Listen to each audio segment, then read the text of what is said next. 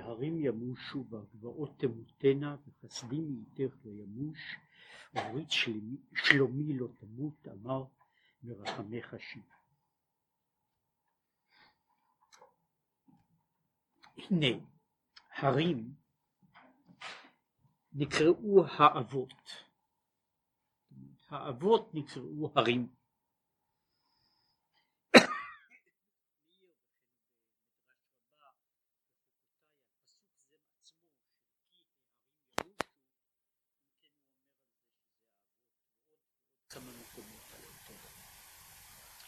וכמו שכתוב, שמעו הרים את ריב השם והאיתנים מוסדי ארץ, והוא מפרש הרים אלו האבות.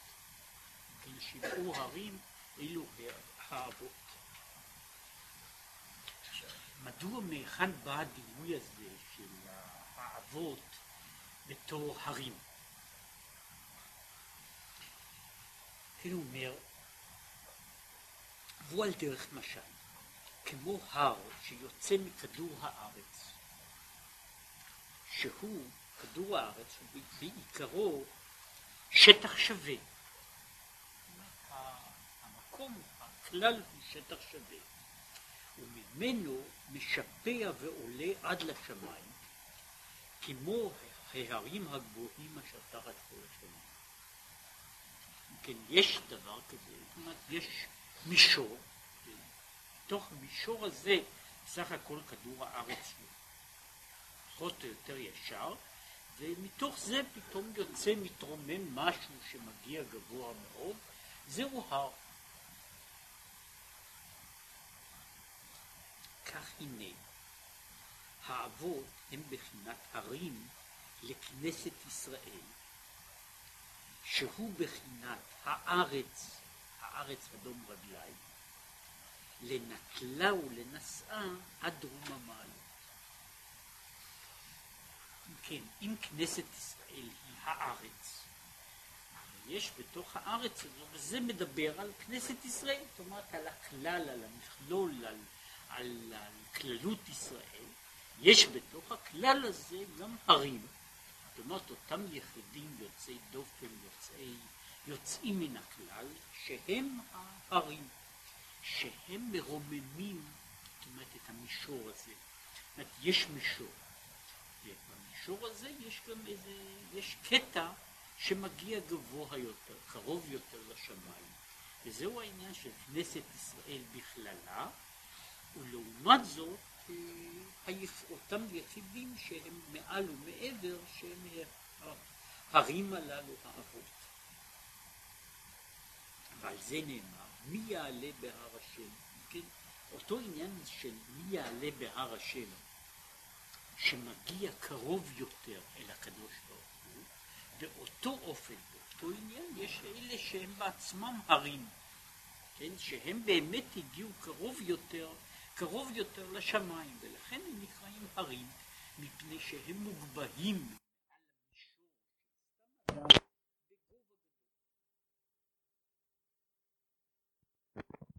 והנה, באופן כללי, אין קוראים אבות אלא לשלושה, שהם אברהם, יצחק ויעקב.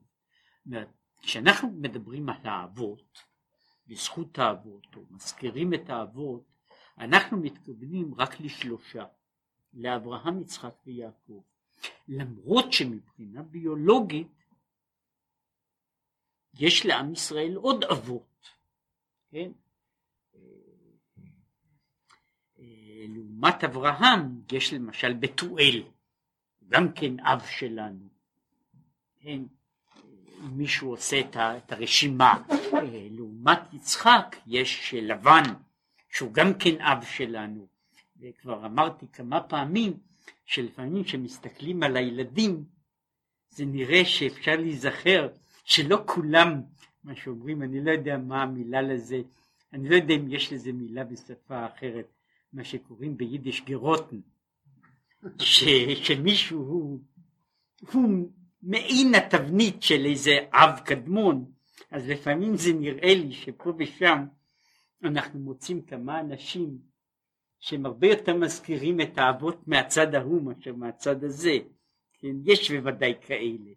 בכל אופן, כשאנחנו מדברים אבות, אנחנו מדברים רק על שלושה אלה, כשאנחנו אומרים, וזה כאן המשנה, גם משום שהוא אחר כך יסביר שהם אבות, ושכל אחד מהם הוא מהות, גם משום שהיותם אבות היא לא רק אה, פרט ביולוגי. זאת האבות הללו הם באמת אה, במובן הזה בסיסים, יסודות, עקרונות, ואינם כמו אבות אחרים שהם מה שאפשר לקרוא להם רק אבות מבחינה של הביולוגיה בלבד. כן, יש אבות ביולוגיים ויש אבות שהם אבות, אבות של ממש. וזה נכון בכל מיני מקומות, לא רק משום שהייחוס הזה הוא יותר יפה מאשר הייחוס השני, אלא בעיקר משום שהתפיסה, העניין, הנקודה של האבות היא אותם, אותם שהם באמת ממשיכים להיות בעלי משמעות עבור הבנים. שהם, הוא אומר ככה, ששלוש בחינות אלו של אברהם, יצחק ויעקב, שהם בבחינה של מידת החסד, מידת הגבורה ומידת התפארת, הם המנשאים ומעלים את כנסת ישראל, שהם כללות כל נשמות ישראל, להתקלל באור אינסוף ברוך הוא ממש. כן, זהו העניין של אלה הם האבות, מפני שהם הם מעלים את כל הצאצאים שלהם לדרגה גבוהה יותר, וכל, וכל אלה יכולים להיסמך ול, ולהיבנות על גביהם. כמו שכתוב, שמאלו תחת לראשי וימינו תחבקני, שבחינת שמאל, שהוא בחינת רשפי אש האהבה, היא המעלה את הראש והמוחין של כנסת ישראל. עכשיו, פה הוא מדבר, פה יש דימוי שהוא מבחינה מסוימת דימוי לא רגיל, שהוא מדבר על, על העניין הזה ששמאל הוא בחינת אהבה. כרגיל אנחנו מדברים על צד השמאל שהוא בחינת הגבורה, בחינת מידת הדין, בחינת פחד יצחק. אבל בהקשר הזה זה גם ברור גם מדוע מופיע הדימוי הזה דווקא. אה, בדימוי הרגיל או בציור הרגיל של הדברים יש כאילו יד אחת שהיא עשויה להגנה ויד אחת שהיא עשויה לנתינה. או לפעולה. ו, ו, ויד שמאל היא בחינת הגבורה, שהיא בחינת היד המגוננת, בזמן שיד ימין היא היד הפועלת. כן, אבל כאן מכיוון שאנחנו מדברים פה, מדברים פה על חיבוק, שמאלו תחת לראשי וימינו תחבקני, פירושו של דבר שאנחנו מדברים על שמאל וימין ששניהם הם בבחינה של אהבה. עכשיו, מהו הצד של שמאל וימין בבחינה של אהבה? בעניין זה מבואר בכמה מקומות שהוא מחלק בזה בין אהבה, אהבה כמים ואהבה כאש. שיש אהבה שהיא בבחינה של חסד ויש אהבה שהיא בבחינה של גבורה. אהבה וחלוקת פנים ביניהם היא שאהבה, האהבה נקרא לזה ככה, אהבה בצד הטיפוסי שלה היא צריכה להיות אהבה בבחינת חסד, שהיא הבחינה הזו של, ה, של הנתינה, של היציאה מבפנים החוצה. אבל יש גם אהבה שהיא אהבה לוהטת, והיא אהבה שבמובן מסוים גם אהבה מכלה. אומרת, היא, היא מכלה את, את האדם, היא אהבה שהוא קורא לזה של כלות הנפש, של הצמאון, של הגעגועים, כן? ויש חלוקה, זה יש במקומות אחרים, הוא מדבר הרבה יותר, ששם שם עיקר מקומו, על היחס הזה בין, בין אהבה של געגועים לאהבה שהיא, אה, שהיא בבחינת, בבחינת מים, בבחינת חסד, שבדרגתה הגבוהה ביותר בדרגתה הגבוהה ביותר יש ההבחנה ביניהן היא שאהבה מבחינת החסד שכל כולה חסד היא אהבה שכולה נתינה ואין בה בצד עצמה אה, תשוקה נגדית לקחת. אהבה מבחינת גבורה היא אהבה שבמובן זה היא רוצה דברים.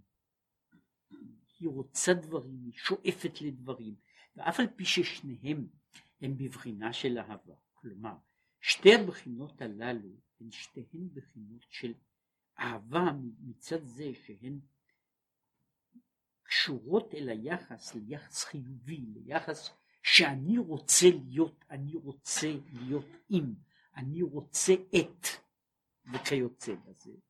עם כל זה, הסוג האחד של האהבה הוא כולו נתינה, ובשני יש אותו, אותו דבר שיש במידה של הגבורה, שהוא הבחינה הזו של השאיפה, של הצמאון, של הגעגועים. אה, בצד מסוים, אה, אה, היחס הכללי של חסד וגבורה זה יחס של שתי תנועות. יש תנועה אחת שהיא תנועה ממני והחוצה, תנועה, נאמר ככה, צנטריפוגלית, ויש תנועה צנטריפטלית, תנועה שהיא מן החוץ אליי. עכשיו, בחינת הגבורה היא כל כולה שייכת לבחינה הזו של ההתכנסות, של כניסת הדברים מן החוץ פנימה. בחינה של, של, של החסד היא כולה נשתינה החוצה. עכשיו, יש אהבה שהיא בצד מסוים, היא החיסור, אני רוצה דבר מסוים, ואני רוצה כאילו להבליע אותי אל תוכי. אני רוצה שהוא יהיה שלי, שהוא יהיה קנייני, שהוא יהיה בתוכי, וכל כיוצא בזה.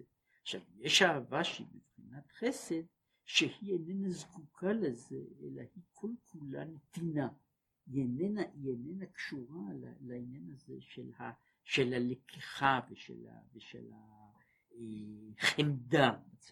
עכשיו, יש צדדים, ועל זה יש בהרבה מאוד מאמרים, היחס הזה של, של, של כאש וכמים הוא לא יחס פשוט, הוא לא יחס פשוט של מעלה ומעלה, של מעלה ומטה, או של טוב ורע. הוא קשור ל, ל, גם למידה מסוימת, גם לאינטנסיביות של רגש. אהבה כאש היא אהבה אינטנסיבית, כן? ואהבה כמים היא אהבה פחות אינטנסיבית, היא פחות, היא פחות, היא לא רק פחות לוהטת, היא גם פחות, פחות פעילה, יש בה משהו בעצם מהותה שהיא לא זקוקה לדברים, מפני שהיא היא נותנת, נותנת לעצמה, ויש בזה אריכות גדולה. מכל מקום, הוא מדבר פה על העניין הזה של שמאלו תחת לראשי וימינו תחבקני, הרי בשתיהן מדובר באהבה, אלא יש אהבה בבחינת שמאל ואהבה בבחינת ימין. עכשיו, אותה אהבה שהיא בבחינת שמאל, הוא אומר, היא תחת לראשי, שבחינת רשפי אש האהבה היא המעלה את הראש ומוחין של כנסת ישראל, מכיוון שהיא תחת לראשי, אז היא כאילו עושה, עשויה כדי להרים את הראש. היא מרימה את הראש, או במובן הפנימי, זו אהבה כזו שעשויה, היא מרוממת את הצד הפנימי, הרוחני, העליון של, של כנסת ישראל, להגיע למדרגה גבוהה יותר. ובחינת ימינו תחבקני. כמשל המחבק את חברו מגבו. אחרי בסופו של דבר, פה מדבר, זה, כאן אפשר היה להיכנס, ושוב, יש מאמרים שבהם הוא נכנס לדימוי הזה. במובן מסוים, היד החובקת היא יד שבדרך כלל מחבקת מאחור ולא מלפנים. עכשיו הוא רוצה לומר שבמינו תחבקני היא דווקא האחיזה הזו שהיא מגיעה לא רק לצד הפנים אלא לצד האחר, לצד האחוריים. זאת אומרת שהוא מגביה ומעלה אפילו בחינת אחוריים וחיצוניות של נשמותיהם. אם כן, בצד הזה יש הגבהה והעלאה לא רק של הפנימיות, אלא גם של החיצוניות. כן, אם מבחינת שמאלו זה מעלה, מעלה את, את, ה, את תחת לראשי, ימינו תחבקני שהיא מושכת את כל כולי, אפילו את החלק הזה שהוא חלק האחוריים, חלק החיצוני. וזהו הצירוף ש, שהוא קשור גם, הוא קשור גם ב, ב, בשני הדברים, שה, באופן יותר פנימי, האהבה של ההתלהבות, האהבה של ההתלהבות, מכיוון שהיא היא, היא מלהיטה לא רק את החלק האמוציונלי, אלא היא מביאה גם להתרוממות הנפש, אפילו במובן האינטלקטואלי שלה. עכשיו האהבה האחרת שהיא בעצמה פחות תובענית, היא יכולה להגיע רחוק יותר והיא יכולה להגיע אפילו לאותם חלקים שהם החלקים הפחות חשובים, הפחות נוגעים, שגם הם באים לידי התרוממות. עכשיו, זה היה העניין הזה של, של ימין, שמאל, אמצע, זה אברהם, יצחק, יעקב, בבחינה הזו של האבות, שהם מרימים את כנסת ישראל, שהוא אותה בחינה של שמאלו תחת לראשי וימינו תחבקני. עכשיו, והנה אמרו חז"ל, מפני מה לא נאמר נון באשרי, הרי המזמור של אשרי יש בו, יש בו א' ב', מזמור א' ב', חוץ מזה שחסרה בו האות נון. האות נון לא נמצא שם. אז הוא אומר מדוע, הגמרא אומרת מדוע לא נאמרה האות נון? מפני שיש בה מפלתן של שונאי ישראל, שנאמר, וזה פסוק במקום אחר, נפלה לא תוסיף קום בתולת ישראל. אם כן, מכיוון שיש פסוק כזה, והנון הוא סמל, לכן הוא אות של נפילה, לכן הוא אומר לא, אין נון באשרי. הוא מוסיף שם בגמרא, ההמשך הוא שם, אף על פי כן חזר דוד ושמחה ברוח הקודש, שנאמר סומך השם לכל הנופלים. זאת אומרת פה יוצא מין דבר מוזר, אף על פי שהנופלים לא כתובים שם בפסוק הקודם, זה כאילו יוצא שיש בין ה... בין, בין המם והסמך יש איזה נון עלום. והנון הזה הוא איזה נון של נפילה. ולגבי הנון הזה יש כאילו רימוז שהוא ממשיך אותו באות סמך סומך השם לכל הנופלים. אז למרות שנפילה לא נזכרת בכל אופן באות סמך יש אזכור של העניין הזה של ההתרוממות מן הנפילה. עכשיו זהו, זהו קטע מן הגמרא. זהו קטע מן הגמרא, על הנון והסמך, יש על, על העניין הזה, יש אה, יותר מאשר ספר אחד על, ה, על המשמעויות של אותיות. יש, אה, יש, יש אותיות שהן נחשבות לאותיות ניטרליות, ויש אותיות שהן נחשבות לאותיות של, אותיות של מעלה, יש אותיות של מטה, וזה תלוי בהרבה בצורתן, בשימושן, בעניינן, כן, של, של, של האותיות הללו, כן, יש האותיות שיש להן כתר והאותיות שאין להן כתר, ו, וזה עוד יותר בולט ב, במבנה שיש במיוחד בכתיבה, הכתיבה המסוגננת, הכתיבה של ספרי תורה, ששם האותיות אה, הן בעצם הרכבות של מספר מסוים של אותיות יסוד. למשל, אה, אה, יש אותיות, אותיות יסודיות כמו למשל ד',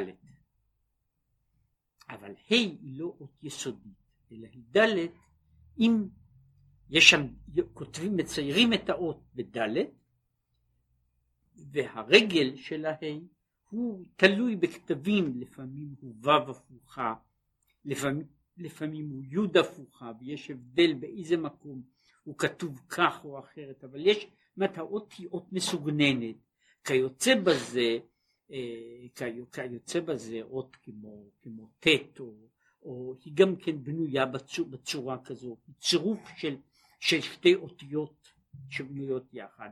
אות ח' האשכנזית לפחות, היא עשויה משתי זיינים שמצורפות זו לזו, או, או מו' וז', וגם בזה יש הבדל איפה, איפה זה כתוב בתפילין, בספרי תורה, ואיפה, אם זה כתוב על ידי ו' וז' או ז' ז' בתוך זה. בכל אופן, יש צורות יסודיות, והצורות היסודיות הללו יש להן שוב משמעויות בפני עצמן. אה, בכתב, בכתב המסוגנן הזה למשל, נ' הוא ז' עם רגל, וכך עושים את האות. כן? היא מצוירת כמו זין עם uh, בסיס.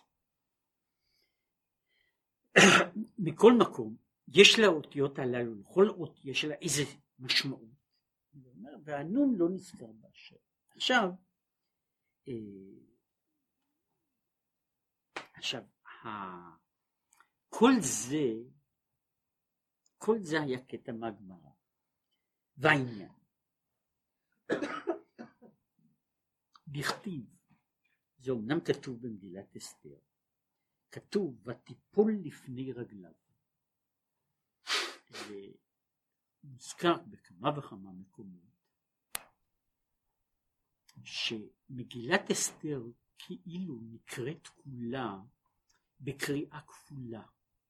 ויש, בדרך כלל אמרו על זה שיש במגילה יש חלוקה בין המלך לבין המלך אחשורוש. ובכל מקום שכתוב המלך אחשורוש זהו המלך אחשורוש. אבל במקומות שכתוב במגילה המלך יש לו, הוא דו משמעי. הוא מלך של מטה ומלך של מעלה. ואם מסתכלים במגילת אסתר יש באמת, יש הרבה מאוד דברים שמקבלים באופן הזה אה, פנים חדשות, כן, אה, מי הדבר הזה של, של, של, שה, שהדבר נכתב לפני המלך או ניתן לפני המלך עד לעניין של, של, אה, שממנו למדו הרבה דברים שאין לבוא לשער המלך בלבוש שק, שפרשו אותו שוב למעלה ולמטה, לאו דווקא לגבי המלך אחשורוש. עכשיו אותו דבר יש על אסתר שהיא באה לפני המלך, ואסתר היא מופיעה תמיד כאחד הסמלים של כנסת ישראל, ועל אסתר דרשו את כל המזמור, מזמור כ"ב בתהילים, אה, למנצח על איילת השחר, שיש בכמה מקומות, בכמה מנהגים, זהו באמת המזמור של פורים, ואומרים אותו בפורים, את, uh, למנצח על איילת השחר, שכל כולו הוא כאילו מדבר, ויש על זה הרבה גם בתלמוד, על, על אסתר, אסתר בבואה לפני המלך, ואסתר היא איילת השחר, שוב אחד, ה, אחד הסמלים והדימויים של כנסת ישראל, כנסת ישראל בכללה. עכשיו הוא אומר, יש העניין של אסתר, שיש בה ותיפול לפני המלך, שבזמן שאין בית המקדש קיים, כנסת ישראל היא בבחינת נפילה. כן? ולכן יש העניין הזה של נפלה בתולת ישראל, לכן יש העניין הזה של שהוא מופיע בצד אחר, סוכת דוד הנופלת. כן? כל אלה הם ביטויים לאותו עניין עצמו, לנפילה של כנסת ישראל, שהוא העניין של הגלות, שהגלות היא נפילתה של כנסת ישראל. והנה, להבין זה איכשהו למעלה בכנסת ישראל דלעילה אין די בעיה. כן, הוא אומר ככה, מכיוון שאנחנו מדברים בכנסת ישראל, שהיא בעצם בפנימיותה היא ספירת המלכות. אם כן, אנחנו אומרים שבזמן הגלות יש ירידה של כנסת ישראל, שהיא המלכות האלוקית, שהיא השכינה, שהיא נופלת, היא במדרגת נופלת. עכשיו כאן הוא לא רוצה להיכנס לכל הנושא הזה של מה שקוראים שכינתה בגלותה ולעניין הזה של ירידת המלכות ונפילת המלכות שהוא מדבר עליו במקומות אחרים אבל זה לא עניינו לכן הוא רק נוגע בזה. אז אומר אך למטה בכללות נשמות ישראל בירידתה להתלבש בגוף האדם בנפש הבעמית יובן העניין הזה. אם כן הוא אומר, אנחנו יכולים לדון על כנסת ישראל דלעילה, שזה בעצם אותו דבר בעצמו, אבל בראייה קוסמית, ראייה של, של הדבר הזה, איך הוא, איך הוא בעולמות עליונים, מה שנקרא לזה ירידת המלכות, נפילת המלכות, כן, רגליה יורדות מוות, וכל מה ששייך בזה. עכשיו זהו צד אחד. אנחנו אבל אומר, בזה הוא לא רוצה לעסוק, הוא רוצה לעסוק בכנסת ישראל דלתתא, זאת אומרת, בכנסת ישראל במובן הזה של כלל הנשמות, נשמות ישראל, שזה לא בדיוק אותו דבר, אבל זו צורה אחרת של, של כנסת ישראל דלעילה. עכשיו, כנסת ישראל דלתתא, יש לה קודם כל עניין כזה של ירידה, שהיא, שהירידה הכוללת היא בלי להיכנס כלל, וכאן הוא, הוא לא רוצה להתחיל בזה, הוא לא נכנס כרגע לבעיות, כמו שמבחינה זו זה הבדל ניכר בין הספר הזה להרבה מאוד ספרים אחרים,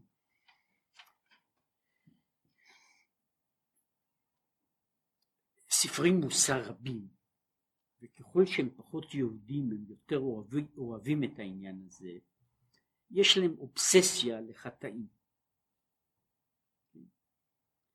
יש ספרות מוסר אה, לא יהודית שהיא כמעט כולה אה, רק רשימה של חטאים. כן? שהיא במובן מסוים אה, מדברים על החטא, על החוטא, על תיקונו של החטא, על תיקונו של החוטא, ויש עולם שלם שהוא בנוי, בנוי ומבוסס על, על נקרא לזה, על תפיסת החטא וכל מה שקשור בה. עכשיו כאן, למרות שהוא מניח שקורה שאנשים חוטאים, ומכיוון שהוא שמע גם כאדם, הוא שמע מספיק סיפורים של אנשים אחרים לדעת גם בפרטות איך אנשים חוטאים, אבל עיקר הבעיה שלו איננה החטא. הוא לא עוסק, בעיה מרכזית שלו, גם כשהוא מדבר על נפילה, היא לא הנפילה של החטא, אלא היא הנפילה של, נקרא לזה, של המצב האנושי. בצד מסוים אפשר להגיד שהוא מתחיל, יש בזה גם כן שתי פנים. יש סוג אחד שהוא רוצה לעסוק בדברים בפנים של מעלה. להתעסק בחטאים זה בכל אופן שיהיה עניין מלוכלך. זה, בכל, בכל מקרה שיהיה, זהו עניין של, עניין של לכלוך. לשם מה להתעסק בזה? ולכן הוא עוסק ברמה גבוהה יותר, שהיא לא רמת החטא, אלא היא, היא הנפילה בדרגה, בדרגה אחרת. אמרתי שיש גם צד אחר שהוא רואה הוא רואה את החטא כ... כשלב, כשלב אחרון בדרך מסוימת. החטא איננו תופעה חד משמעית, אלא החטא הוא, הוא המשך של תהליך של ירידת הנפש. וירידת הנפש היא מגיעה לזה שאף על פי שמבחינת ההלכה, מבחינת ההלכה יש חלוקה שהיא לכאורה חלוקה מאוד חרדה בין מותר ואסור.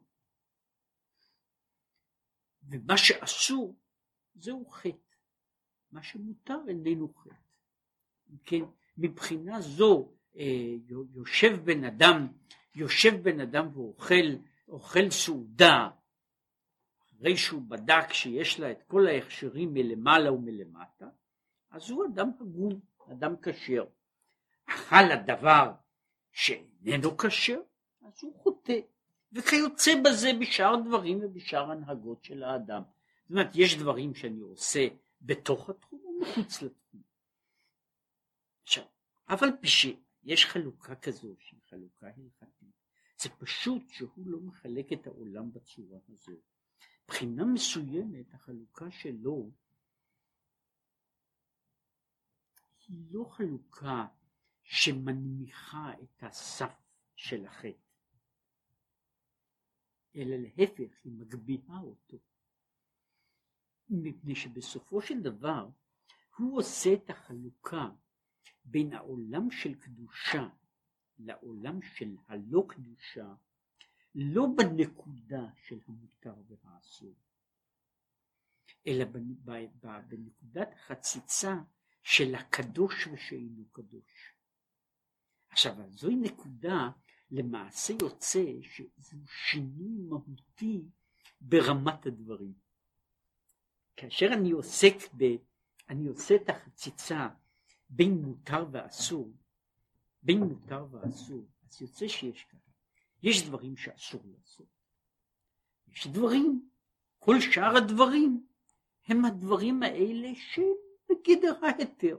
עכשיו כשהוא בונה את החציצה והוא מתחיל אותה בין שהוא מתחיל אותה בספר התניא או בספרים אחרים הוא מתחיל את החציצה הוא אומר ככה מה ששייך לקדוש ברוך הוא זוהי קדושה.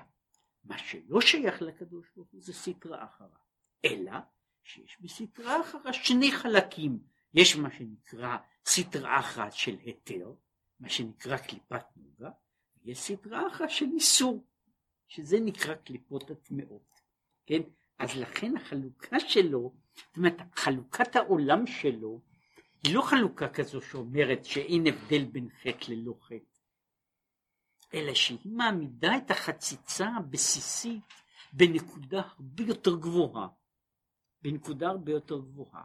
עכשיו בגדר הזה, שוב, מלבד שאינני יודע את המנגינה, גם אם הייתי יודע, לא הייתי צריך והייתי מנסה לקלקל אותה על ידי הדגמה, אבל יש, אה, היה פעם שיר, כנראה, כנראה, זאת אומרת, מופיע, ראיתי אותו באוסף ישן מאוד, והוא אה, שיר, אה, שיר יידיש, ביידיש על שלוש קבוצות בעולם היהודי, של קורא לזה החסידים המתנגדים והאריסטוקרטים. עכשיו כבר לא קוראים להם אריסטוקרטים. אז הוא מחלק אותם בערך חלוקה כזו, שהיא חלוקה שהיא מאוד מקבילה למה שדיברתי בו כאן. החסידים אומרים מה שאסור אסור, מה שמותר לא צריך. גם פרק משניות וגם פרק תהילים הם לא, מועיל, לא מכפרים. עכשיו המתנגדים אומרים מה שאסור אסור, מה שמותר מותר, ופרק משניות וקפיטל של תהילים הם מתקנים ומכפרים. עכשיו האריסטוקרטים אומרים, מה שמותר מותר, מה שאסור גם כן מותר, ופרק תהילים ופרק משנה, בין כבר לא, לא אומרים, כן? אז ככה זו, זו חלוקה, עכשיו אני לא נכנס לחלק השלישי, שהוא חלק חשוב ומעניין, אבל, ו, ו, ו, אבל אני נכנס לשני, לחלוקה הזו, לחלוקה הזו בדיוק שאותה, בדיוק בנויה על אותו דבר. השאלה היא לא לגבי מה שאסור, אלא לגבי מה שמותר.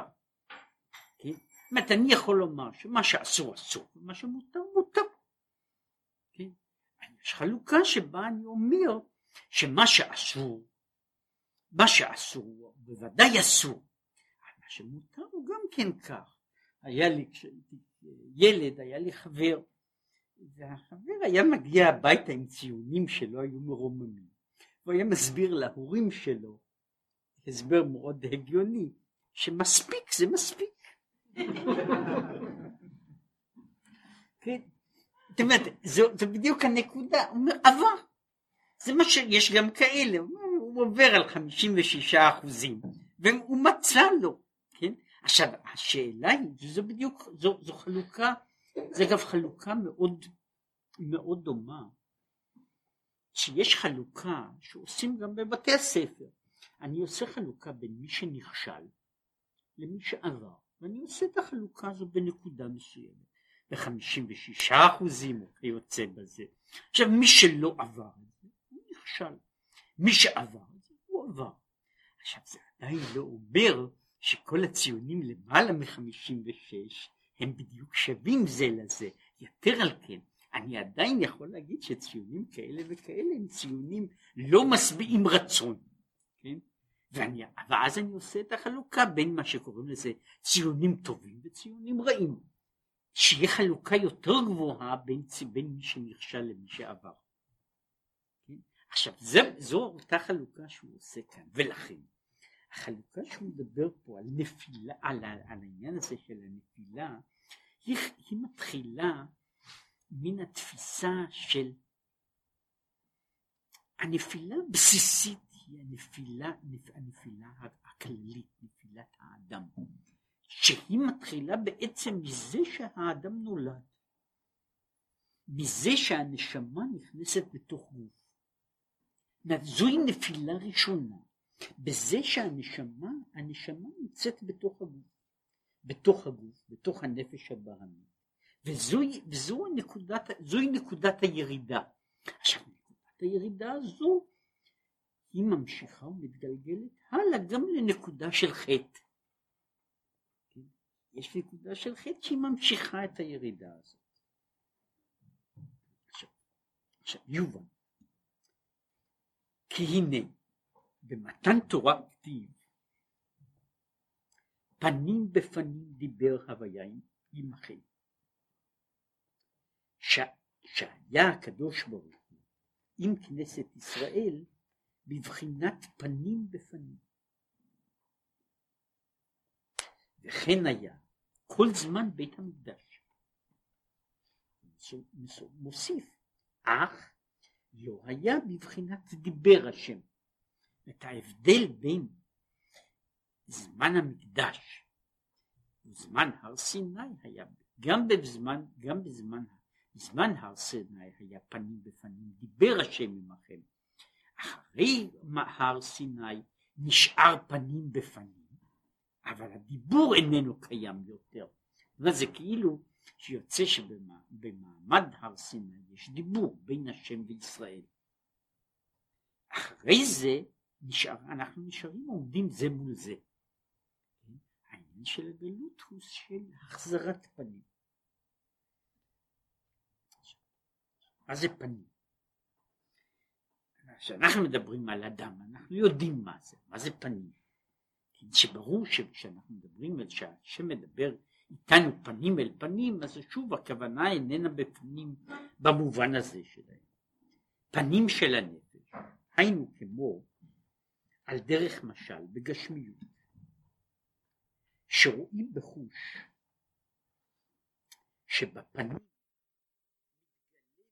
מראה כל החושים, ראייה, שמיעה, אה, אה, ריח וכך הלאה, אז אלה הם הפנים. לפי שהוא גילוי עיקר חיותו של האדם. מה שאין כן באחוריים שלו, אינו מתגלה כי אם חיות מועט. החלוקה, אם אנחנו מחלקים, נאמר, בתוך האדם בין פנים ואחור, אה, נאמר, זה פשוט, ש, שלאדם יש, יש, האדם בנוי באופן פחות או יותר, באופן חיצוני בוודאי, בצורה סימטרית. כן? חותכים את ה... חותכים האדם ל... ל... ל... מלמעלה למטה באמצע, אנחנו מוצאים שני חלקים שהם פחות או יותר סימטריים. הם לא, הם עם סימטריה פנימית שלמה, הסימטריה החיצונית היא כמעט גמורה, כמעט גמורה, היא לא מושלמת אבל היא כמעט גמורה. עכשיו, אה, לעומת זאת, שלא כמו למשל, אצל, נגיד אצל, אצל קיפוד ים, הסימטריה שלנו היא רק הולכת, היא רק סימטריה בכיוון אחד. אם אנחנו עושים חלוקה אחרת של פנים ואחור, שם אין סימטריה בכלל. הסימטריה שלנו היא רק סימטריה בצד אחד בלבד, בצד השני אין שום סימטריה, כן? מפני שיש שם חלוקה להפך, יש סוג של דיכוטומיה שהיא אגב, ברורה, היא גם, יש לה מה ש, כל מה שרוצים מביולוגיה עד לדברים אחרים, כן? שהיא בנויה, היא בנויה על זה שיש יש כאילו החלק, החלק, החלק הפנים, שהוא החלק של החושים, הוא גם החלק הפגיע יותר,